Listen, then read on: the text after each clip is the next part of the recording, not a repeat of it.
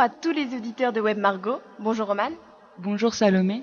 Les élèves de première OSB se sont mobilisés pour vous faire passer une heure d'information en notre compagnie. Il est 16h en ce mardi 24 avril 2018. Nous avons décidé de consacrer notre émission à un sujet au cœur de l'actualité, à savoir les migrations. Les migrants sont dans toutes les conversations, dans tous les médias, notamment depuis la crise migratoire que connaît l'Europe. Qui sont-ils? Quel est leur parcours? Quels sont leurs espoirs? Nous allons tenter de répondre à ces questions grâce à notre équipe de journalistes et d'aller au-delà des clichés. Et tout de suite, écoutons Godwinner.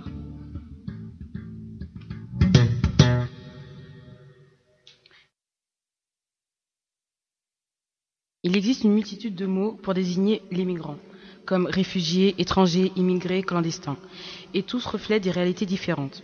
Derrière ces mots se pose la question de la prise en charge des migrants.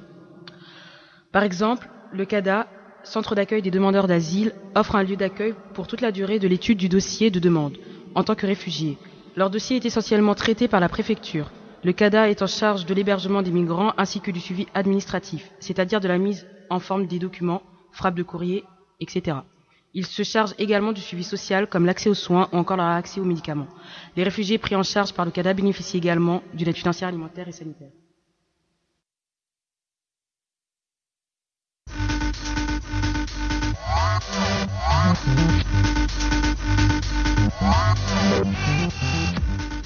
La question de l'accueil des migrants fait polémique dans nos sociétés actuelles. Beaucoup d'avis divergent sur la question.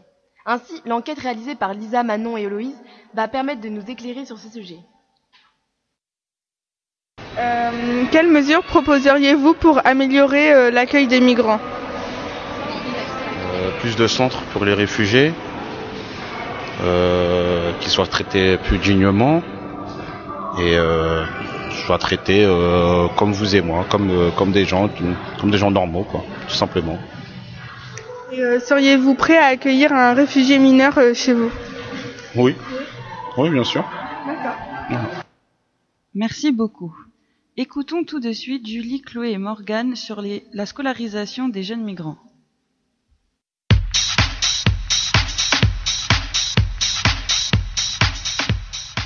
Comment se passe l'apprentissage de la langue française pour les jeunes migrants?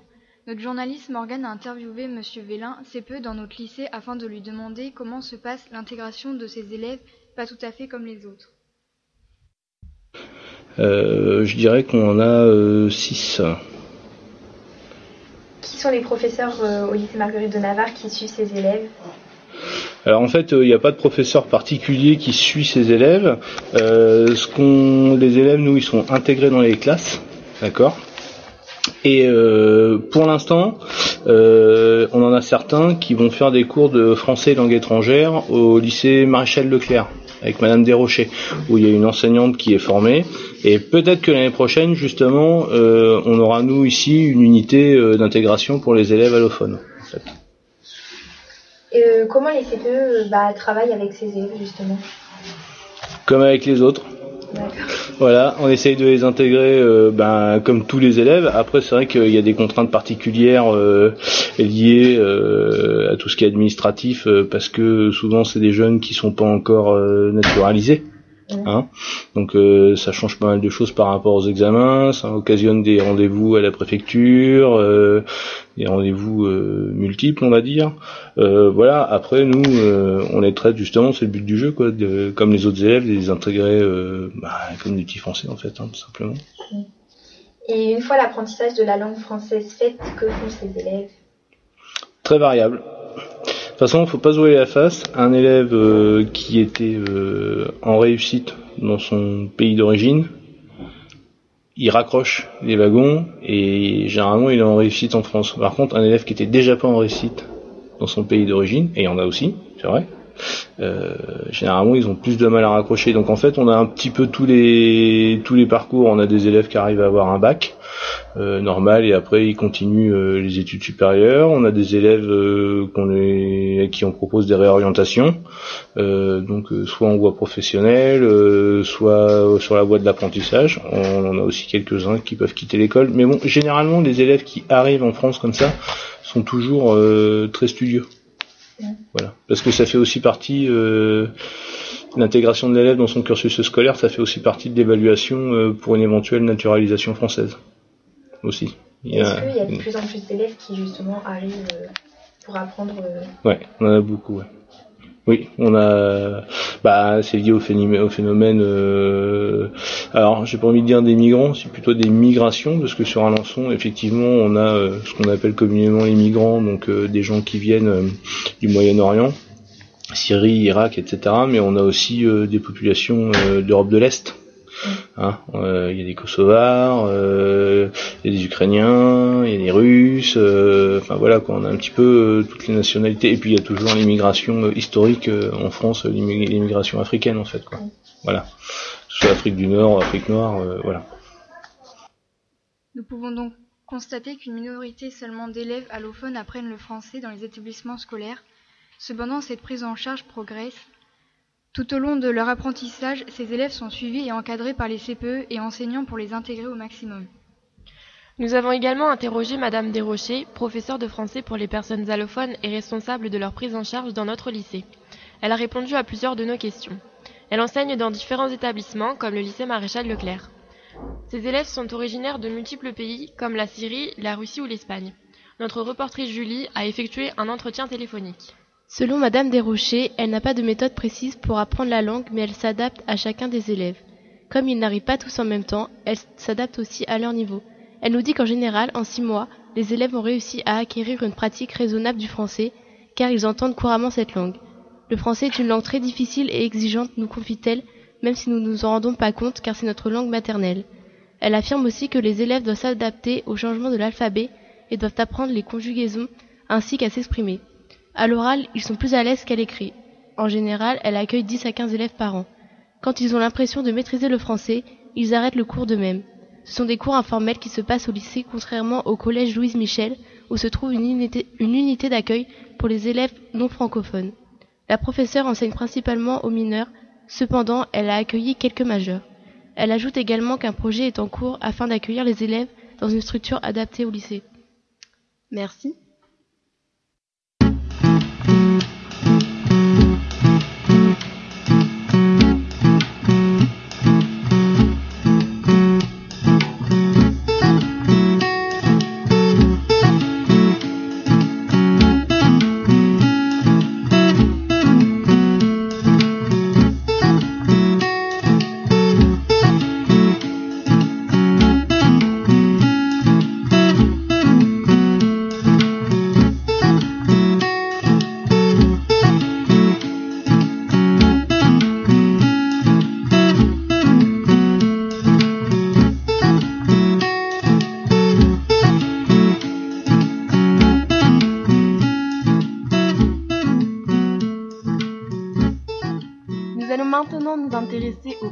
D'un jeune élève de seconde du lycée Marguerite de Navarre et comprendre comment il s'est intégré dans la société. Je laisse donc la parole à Océane. De nos jours, de nombreux préjugés tournent autour de la migration. Nous allons dans cette interview nous interroger sur la situation de ces migrants. Avec nous, notre invitée Marie Delante. Alors Marie, pour vous, d'où viennent les migrants? Donc pour moi, les migrants viennent principalement euh, d'Afrique et du Maghreb. Oui, mais ils viennent aussi d'Europe de l'Est. C'est le cas d'Alexandre, venu de Russie, que nous avons interrogé grâce à notre reporter Manon Silière. Quel âge as-tu? J'ai 17 ans. Et quand, euh, depuis quand vis-tu en France? Euh, Depuis un an. Et comment s'est passée ton arrivée? Bah, C'est un peu compliqué parce que je viens d'autres pays et d'autres langues qui je ne connais pas. D'accord. Et du coup, pourquoi es-tu parti de Russie? Euh, Parce que On remarque que son départ est dû à la situation politique de son pays, qui vit sous la dictature. Mais son arrivée à Alençon et en France ne serait qu'au hasard. Qu'en pensez-vous? C'est vrai, on connaît tous la situation politique en Russie, avec Vladimir Poutine au pouvoir, qui ne doit pas être toujours facile à vivre. La France est un très bon choix au niveau politique. Oui, effectivement, même si l'apprentissage n'a pas dû être simple, tout comme son intégration au lycée. En Russie, et, la vie, c'est compliqué? Hmm. En Russie, c'est président Vladimir Poutine. Vous connaissez bien lui. Et les dictatures, euh, en fait, c'est la vie comme euh, la vie, la, la vie en Russie, c'est compliqué. Hmm. D'accord. Et du coup, dans quelle ville euh, est-ce que tu habitais en Russie? Et Sarapul, c'est Ural, D'accord. à côté fabrique euh, automate Kalachnikov. C'est toi qui as choisi la France comme, enfin, comme pays ou, ou non Hmm, c'est choisi ma mère. Elle, elle choisit hasard. D'accord. C'est vrai que s'intégrer dans un nouveau lycée, dans un nouveau pays, doit être difficile. Le système scolaire a l'air très différent du nôtre. Oui, en effet, leur mode de vie est complètement différent. Pour toi, la barrière de la langue, ça a été compliqué? Oui, c'est compliqué. Mais si tu fais chaque jour quelque chose, euh, en français, quelques exercices, tu bien arrives. D'accord. Euh, et comment est ton niveau de scolarité? Enfin, comment tu te sens euh, C'est première, c'est langue. hmm. Euh, et l'autre horaire, de cours. Par exemple, euh, je fais, je fais mes études en Russie avant jusqu'à euh, 14 heures, ici plus, plus tard. J'ai fini plus tard. oui, oui. Bizarre. Euh, J'ai beaucoup d'épouses. Euh, Est-ce que du coup c'était euh, bah, le même niveau scolaire euh, en France et en Russie ou est-ce que tu as dû redoubler euh, en venant en France? Ou ça a été? Euh, redoublé, je crois. D'accord. Euh, du coup, tu es avec ta famille sur, euh, sur Alençon? Oui. Et euh, est-ce que le lycée euh, te plaît euh, Ça va. Ça va Complètement, ça va. Tu te sens bien intégré dans le lycée? Ouais, je crois. Est-ce que tu t'es fait des amis euh, rapidement? Euh, ici, Ouais. j'ai pas de copains. Et des amis, je peux pas euh, parler. Ouais. C'est que et, ils sont mes, mes amis. Et ils me comme et mes camarades. D'accord. C'est comme ça. Euh, Est-ce que tu as des, un peu des ennuis dus à ta situation euh, Par exemple dans le lycée ou je sais pas, dans la vie un peu de tous les jours J'ai pas de problème, j'ai 17 ans. je suis jeune. D'accord. Justement, Alexandre a aussi rencontré Axel, Timothée et Victor pour leur parler de l'importance du handball dans son intégration au lycée. Bonjour, en effet, nous avons interrogé un jeune migrant russe de 17 ans qui est scolarisé dans notre lycée. Nous allons montrer que l'intégration peut se faire aussi grâce au sport. Effectivement, cet adolescent fait du handball. Il est gardien de but dans l'équipe du NSS. L'interview n'a pas été facile car il ne parle pas beaucoup français ni anglais, mais il a accepté de se confier à nous. Euh, Est-ce que cette pratique sportive va-t-elle, va- t'a-t-elle permis de t'intégrer dans le lycée? Ouais, ouais. Pourquoi aimes-tu le hand? Bon, parce que c'est inter euh, basket ou foot. C'est, c'est le mieux. C'est bon, c'est bon alors. Très bien. T'as fait du d'autres avant comme le basket ou le, ou le hand, pas le foot pardon. Maintenant, non, j'ai pas fait. Euh, Et avant aussi. avant, avant j'ai fait Thai box. Et c'est tout. Hmm, sympa. Et du coup, euh, quel poste joues-tu au hand? Bah, le gardien. Y a rien. T'aimes ça? Ouais. Et du coup, est-ce que tu vas à la salle de sport pour euh, à la salle de gymnastique pour euh, t'entraîner sur euh, sur tes souplesses? Non. Non, ok. Euh, du coup, est-ce que tu fais des tournois ou matchs de hand avec euh, l'UNSS par exemple?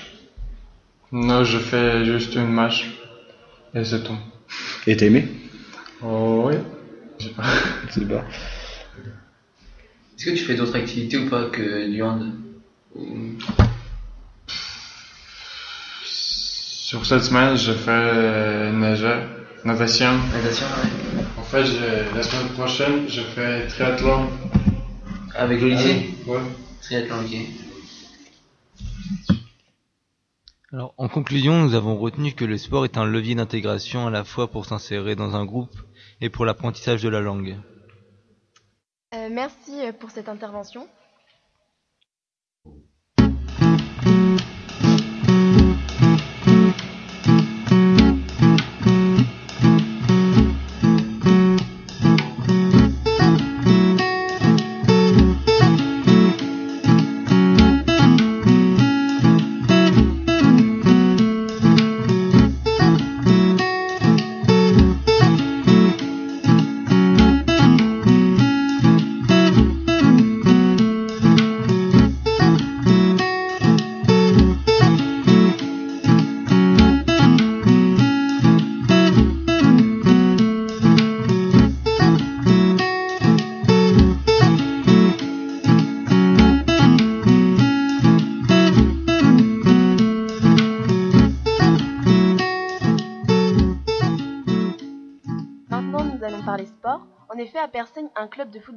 Accueillant des réfugiés a été mis en place.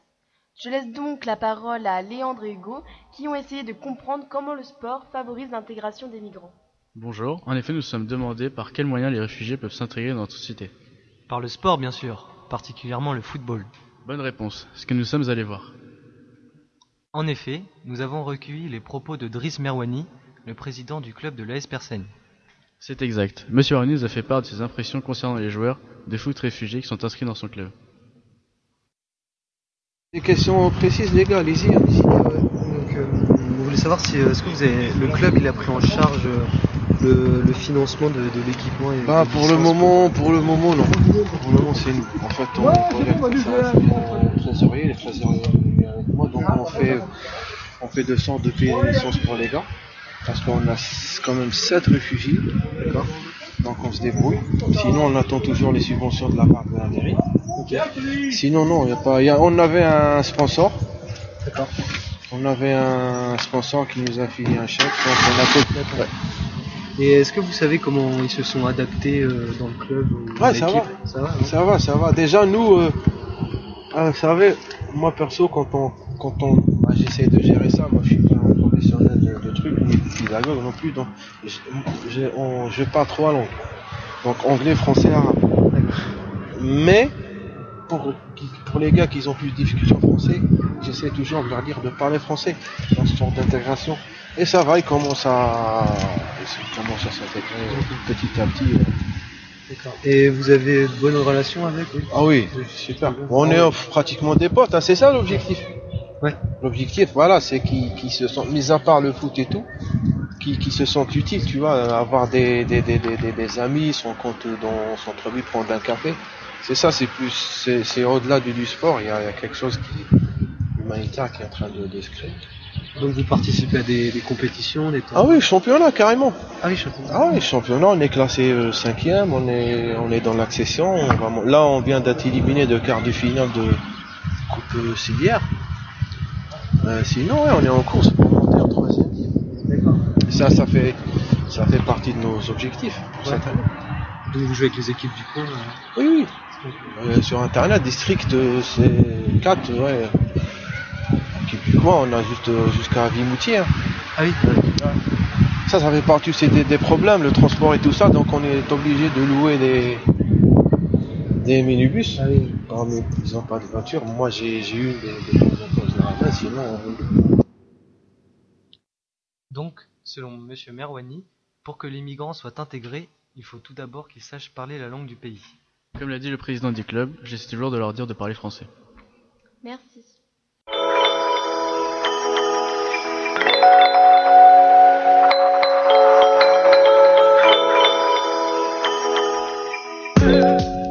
Allons maintenant à la rencontre de Sikou avec Roman et Léonie.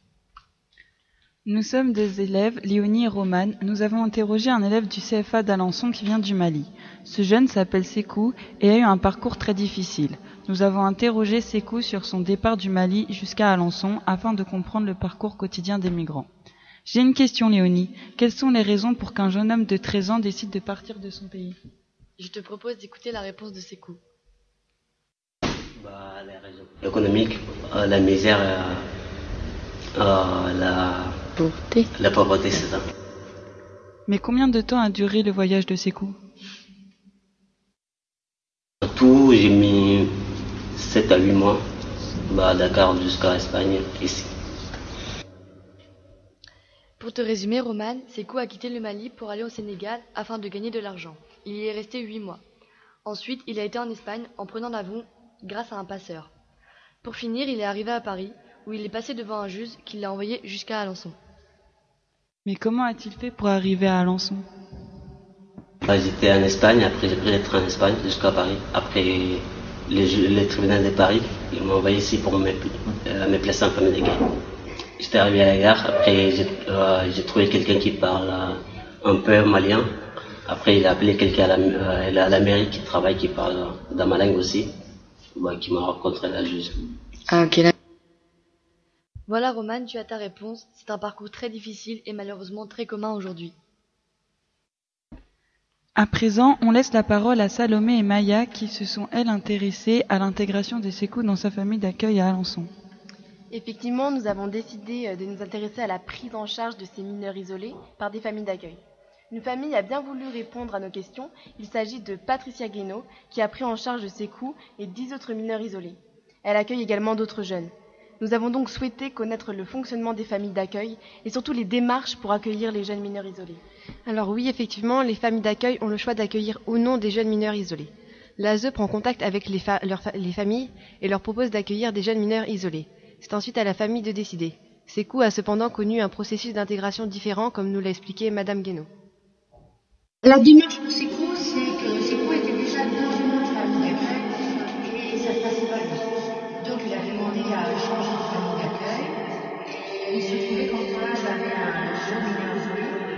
en attente de savoir si elle en France ou pas. Et euh, moi, comme je me suis affrontée pour les fêtes, ce jeune mineur isolé a été dans la famille d'accueil. Et donc Sekou a Madame, la, la personne qui s'occupe de la famille d'Arrieux a pensé que Sekou serait bien avec les gens que je Il est très intéressant de voir que les familles d'accueil prennent en compte les affinités afin de faciliter l'intégration des jeunes mineurs isolés. En effet, l'intégration est le but principal des familles d'accueil. Néanmoins, la barrière du langage peut parfois poser quelques difficultés. Ah non, c'est cool combien je l'ai accueilli. Par contre, j'ai reçu euh, un autre jeune qui arrivé du Nigeria et qui parlait que anglais. Alors ça, ça a été compliqué. On dit merci Internet parce qu'on fait la traduction. Puis, ben, au bout de 15 jours, on a dit il faut arrêter ça, il faut se mettre au français. Et euh, je lui ai appris d'abord les bases, une table, une chaise, une assiette, un verre, euh, tout ça. Je lui ai marqué sur des papiers et expliqué il a appris comme ça. Et puis, en plus, ils ont la chance au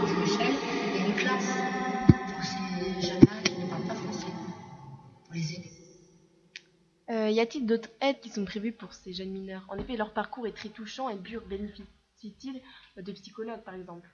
Non, néanmoins, ils bénéficient d'aides financières pendant et après avoir été en famille d'accueil. Nous sommes donc intéressés à comment cela se déroulait-il à leur majorité. Voilà, alors quand ils sont majeurs,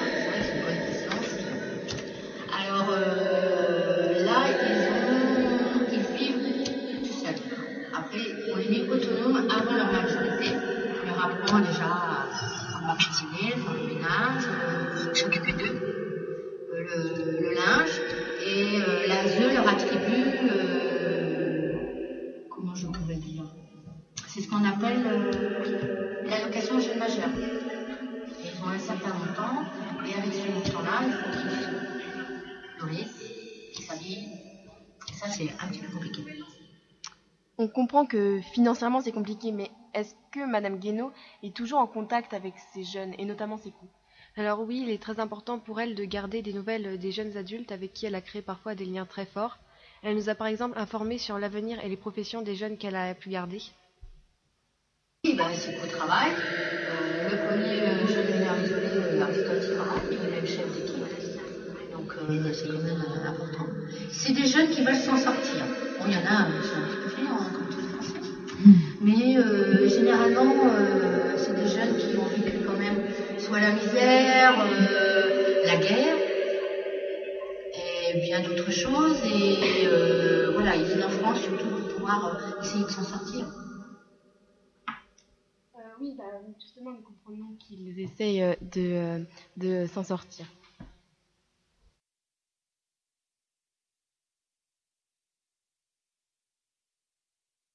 Euh, oui, donc nous pouvons comprendre justement que euh, ces euh, mineurs peuvent s'en sortir.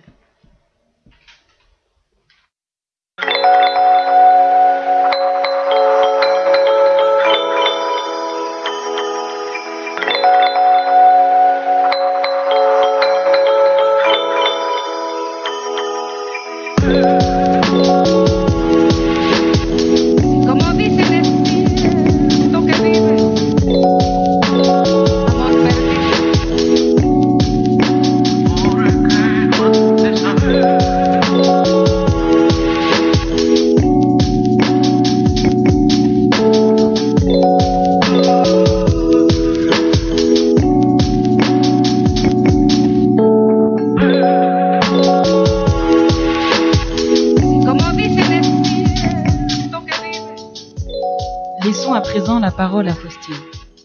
Nous avons effectué un micro-trottoir afin de répondre à notre sujet qui est le regard des autres face aux réfugiés. Pour cela, nous avons interrogé des personnes dans, la- dans les rues d'Alençon. Après avoir interrogé quelques passants, nous avons réussi à obtenir différents points de vue grâce à nos questions diverses. L'accueil des réfugiés à Alençon, pourquoi Ah, mais tout à fait. Eh ben, parce qu'ils quittent leur pays, ils sont malheureux, et puis voilà. Hein, euh. Ah ouais? Bah, moi oui, parce que si c'était l'inverse, on serait bien content que, bah, eux ils nous acceptent si on venait dans leur pays. On se doit de, les accueillir et de les aider. Le problème de- des réfugiés, il est très vaste. euh, parce que euh, va y avoir des réfugiés climatiques, il va y avoir des réfugiés euh, économiques, et il va y avoir des réfugiés aussi à cause des régimes euh, totalitaires euh, dans les pays. Donc euh, on va finalement être débordé de toute façon par des gens qui vont migrer systématiquement parce qu'ils vont plus pouvoir vivre là où ils sont. Donc dans cette mesure-là, je pense que de toute façon qu'on le fasse de bon gré ou de mauvais gré, il va falloir le faire. On sera obligé de, de, les, de les prendre en charge. Et de toute façon, ils vont monter d'office. Ils vont pas nous demander notre avis. Donc voilà. Euh, Et lorsqu'il s'agit de mineurs non accompagnés Moins d'accord, là. Pourquoi? Bah, je sais pas, normalement, ils devraient être, leur- être avec leurs parents. hein, C'est. Voilà, bon. Ouais. Par contre, non. Enfin, je suis moins d'accord. Bah, Parce que s'il y a un problème, il n'y a personne pour. euh, S'ils ont un problème de santé ou quelque chose comme ça, il n'y a personne pour les épauler en cas de problème. Quoi. Alors de mineurs non accompagnés, bah, c'est pareil. Ces enfants-là, ils n'ont pas, ils ont pas pas les choisi. On peut pas les laisser, euh, on peut pas les laisser dans la nature à, à 13-14 ans. Parce qu'en les- fait, ils, là, ils, sont, ils, ils peuvent être la, la, la proie de tout un tas de trafiquants, hein, euh, prostitution, euh, drogue et tout ça. Et s'ils sont pas accompagnés, c'est la, c'est assurément le- la détresse pour eux et puis pour le, et pour la France. Donc, comme nous pouvons le remarquer, la plupart des Alençonnais sont ouverts à l'accueil des réfugiés. Ils réussissent à comprendre la situation des réfugiés et se mettent à leur place. Ils ont un regard positif sur ce sujet et sont compréhensifs. Néanmoins, certains restent réticents à l'arrivée des mineurs réfugiés pour des raisons de sécurité. Euh, en parlant des mineurs isolés, nous allons nous intéresser à ces jeunes qui vivent des situations très dures. Laissons Mathieu et Thomas nous parler de leur, de leur prise en charge. Nous nous sommes consacrés à la recherche sur les données de prise en charge des migrants dans l'ordre. Malheureusement, le constat est sans appel. Bien en effet, nous avons dans un premier temps essayé de récolter par le biais de la préfecture de l'Orne ces données lors de l'interview téléphonique vendredi après-midi. Cependant, nous avons été surpris par la complexité de ne pas avoir une personne pouvant nous donner des informations précises. Malgré tout, nous avons échangé par téléphone de courtes secondes avec le service de l'immigration, qui ne souhaitait pas être enregistré et étant dans l'impossibilité de répondre sans le feu vert de sa hiérarchie. Cette situation d'échange très limité montre la complexité et la sensibilité d'évoquer un sujet tabou tel que l'immigration pour les services publics. Ce problème local est confirmé par le travail d'Anne-Charlotte Compan, photographe de presse, qui a travaillé ce sujet à l'échelle nationale, notamment au Pas-de-Calais et à Rouen. Comme le disait Thomas, cette défaillance de l'État dans la prise en charge des migrants est mise en évidence par l'exposition d'Anne-Charlotte à La Holle au Blé. Cette exposition retrace le parcours dans l'espace d'une nuit de Jean-Paul, un migrant soudanais. Écoutons ce moment retranscrit pour nous par la jeune photographe. je peux pas parler pour toutes les villes, en tout cas pour Rouen, euh, il y a Médecins du Monde qui tire la sonnette d'alarme depuis euh, des mois, bah, depuis au moins un an. Et, euh, et depuis le mois de décembre, l'ASE devait mettre en place ils ont fait des appels d'offres en fait pour que euh, des, des associations s'occupent de, dans un premier temps, prendre les, les, jeunes et, évaluer leur minorité. En général, l'ASE fait tout ce qu'elle peut pour dire bah non, non, ils sont pas mineurs, ils sont majeurs, comme ça on s'occupe pas d'eux, et puis limite si on peut les renvoyer dans leur pays. Je, je, le dis, je le dis abruptement parce que c'est vraiment ce qui s'est passé à Rouen. Il y a vraiment eu euh, des, professionnels qui euh, jugeaient que ah bah parce qu'il avait des traces d'acné, euh, il avait des traces d'acné, bah oh bah c'est qu'il a passé l'adolescence, il commence à avoir un petit peu une petite barbe naissante. Oh bah non mais c'est bon, c'est sûr, il est adulte, c'est bon. Lui euh, voilà, un cas en moins, bisous et puis il repart à la rue et puis voilà. C'est un moment fort pour Jean-Paul qui reste croyant en son, en son Eldorado, même s'il vit quotidiennement des moments douloureux remettant en cause sa dignité ou son image. Encore une fois, les instances d'accueil sont défaillantes dans l'accompagnement de ces jeunes. Oui, cette défaillance est prouvée physiquement par les yeux de la photographe. Mais il y, y a, une grande... Ce qui est impressionnant, parce que c'est lourd, hein, tout ce qu'on raconte depuis tout à l'heure, c'est dur, c'est difficile. Ce qui est impressionnant chez ces personnes qu'on rencontre, c'est la force de vie. Il y a une force de vie incroyable. C'est-à-dire que Jean-Paul, euh, le soir, on se retrouve à 4 heures du matin après avoir marché pendant des heures. Il est même pas en colère. Euh, lui, il fait partie des gens qui étaient même pas en colère euh, contre la France. Il dit ça, ça va passer, ça va passer, ça va aller. Il, y aura une solution. Ça va passer, ça va aller. Et après, cette force de vie-là, elle se manifeste pas de la même façon chez tout le monde. Mais, euh, ces gens qui fuient, qui fuient des situations inhumaines et intolérables, ils ont une force de vie, un courage qui est, qui est impressionnant, qui est beau. Pour conclure cette chronique, la France qui est un pays des droits de l'homme présente actuellement des contrastes dans la prise en charge d'hommes en difficulté. Cette non-maîtrise ne représente en aucun cas les valeurs de notre République comme la fraternité ou l'égalité pour tous. Merci.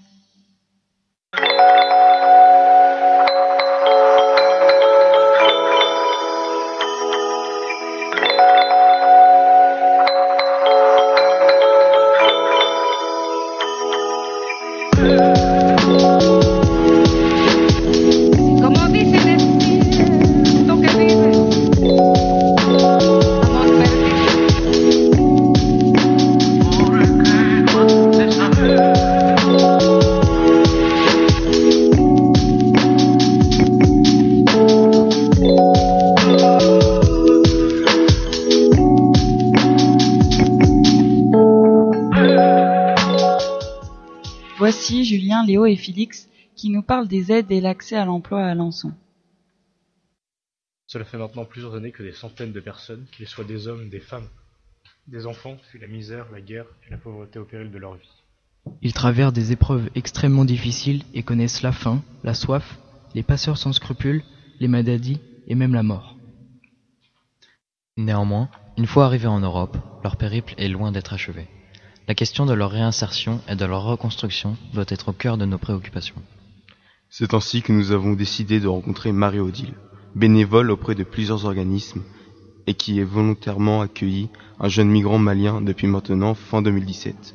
Nous lui avons alors demandé comment elle, elle en était venue à accueillir un migrant. Bonjour Marie-Odile. Bonjour Julien. Alors pourquoi as-tu décidé de, de loger un migrant chez toi? Bien écoute, euh, j'ai des amis qui habitent à Gassé, Jean-Pierre et Josiane, qui ont accueilli deux migrants chez eux.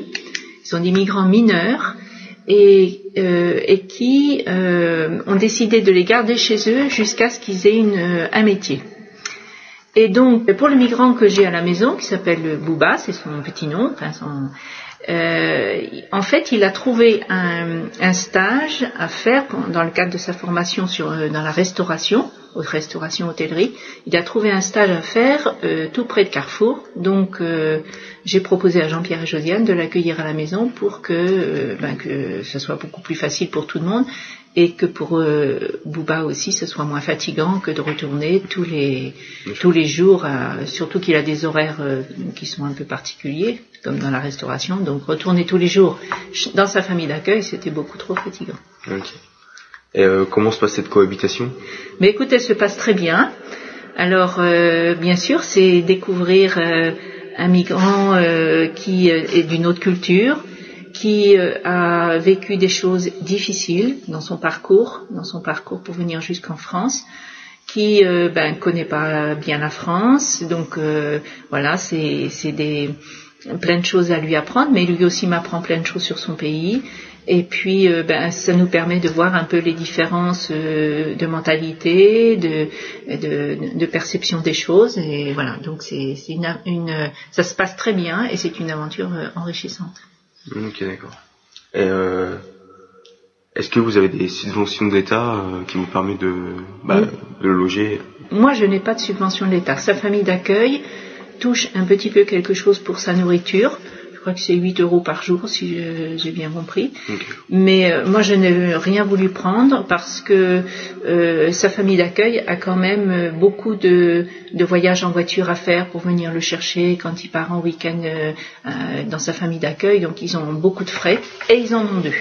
Alors que moi, j'en ai qu'un. Donc, du coup, j'ai pas voulu prendre. donc T'es bén- t'es bénévole Voilà, je Ouais. suis bénévole. Voilà. D'accord. Et en soi, comment il a trouvé son stage Par quel biais bah, De quelle association ou de... Alors, il, euh, il est venu, il a été pris en charge par la CIMAD, qui est un organisme sur Alençon. Et donc, euh, la CIMAD, donc, euh, après cette prise en charge, il a fait plusieurs familles d'accueil, un, deux, trois jours, à droite, à gauche, jusqu'à ce qu'il rencontre Jean-Pierre et Josiane, qui l'ont accueilli avec Siaka pour, euh, jusqu'à ce qu'ils aient un métier. Et là, c'est Josiane qui a fait des, des demandes, enfin qui a recherché dans tout ce qui était euh, un restaurant, restaurant universitaire, euh, restaurant euh, tout court. Et c'est comme ça qu'elle a trouvé ce, ce stage. D'accord. Et il participe aux tâches par exemple ménagères ou est-ce qu'il paye Alors ici, Oui. alors ici, on est dans une situation un petit peu particulière, c'est que ma voisine, qui est une amie, euh, lui a prêté euh, une chambre, euh, une chambre euh, à côté, dans la maison à côté, ce qui fait que c'est une situation idéale.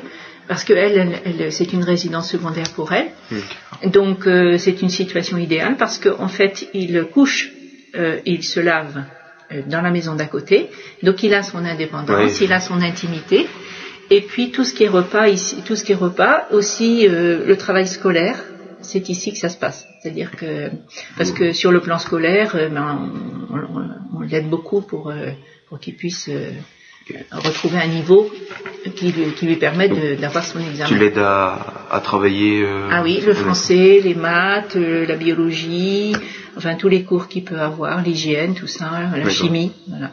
Ah, merci. eh ben écoute, merci euh, Julien. Voilà. Grâce à cette interview, nous avons pu voir que la générosité de certains Alençonnais a permis de changer la vie de migrants pour qu'ils puissent s'intégrer à la société française dont ils font dorénavant partie. Certaines migrations sont de francs succès, la preuve avec l'histoire que va nous raconter Rémi. Bonjour Salomé, bonjour tout le monde.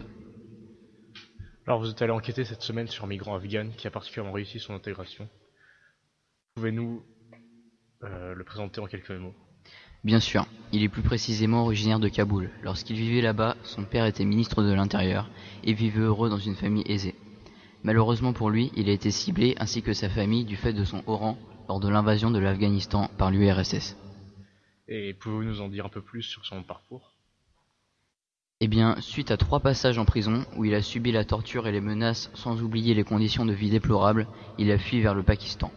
Seulement, ce pays n'est pas très accueillant, il a subi le vol et la violence qui l'a poussé vers l'Inde, où il a été résistant dans un premier temps en sabotant les échanges russes, et a joué le rôle de fixeur en aidant des journalistes. Ce n'est qu'après tout cela qu'il a rejoint la France grâce à un visa obtenu de son frère, qui y vivait déjà. Euh, Une fois arrivé en France, il a donc vécu chez son frère. En effet, il a dans un premier temps vécu chez son frère, mais celui-ci lui a expliqué que, que ça ne pouvait pas durer éternellement. Il a donc obtenu le statut de réfugié politique suite à son hébergement dans un centre spécialisé. Suite à cela, il était placé en foyer après en paille avant d'aller au Havre poursuivre ses études de comptabilité pendant 25 ans. Il a été employé dans une entreprise donc de comptabilité, mais cette entreprise s'est en fait rachetée. Ayant reçu une proposition de mutation, il décide de partir s'installer à Alençon, où il a gardé des contacts et a monté son restaurant. C'est effectivement un sacré parcours. Et euh, désormais, comment style de son expérience euh, Le conseillerait-il à, à d'autres qui, qui prévoient de migrer? Eh bien, il est en effet très fier de son parcours. Il a expliqué que le meilleur moyen pour s'intégrer est d'adopter les coutumes du pays d'accueil. Cependant, il regrette son pays d'origine et aimerait, s'il le pouvait, y retourner. Donc la migration est, même dans cas de réussite, très éprouvante. Nous arrivons déjà à la fin de notre émission, mais avant de se quitter, nous tenons à remercier l'ensemble des auditeurs qui nous ont écoutés et nos jeunes talentueux chroniqueurs de la classe des premiers OSB. Retrouvez-nous sur les réseaux avec le webmargot et à très bientôt pour une nouvelle émission.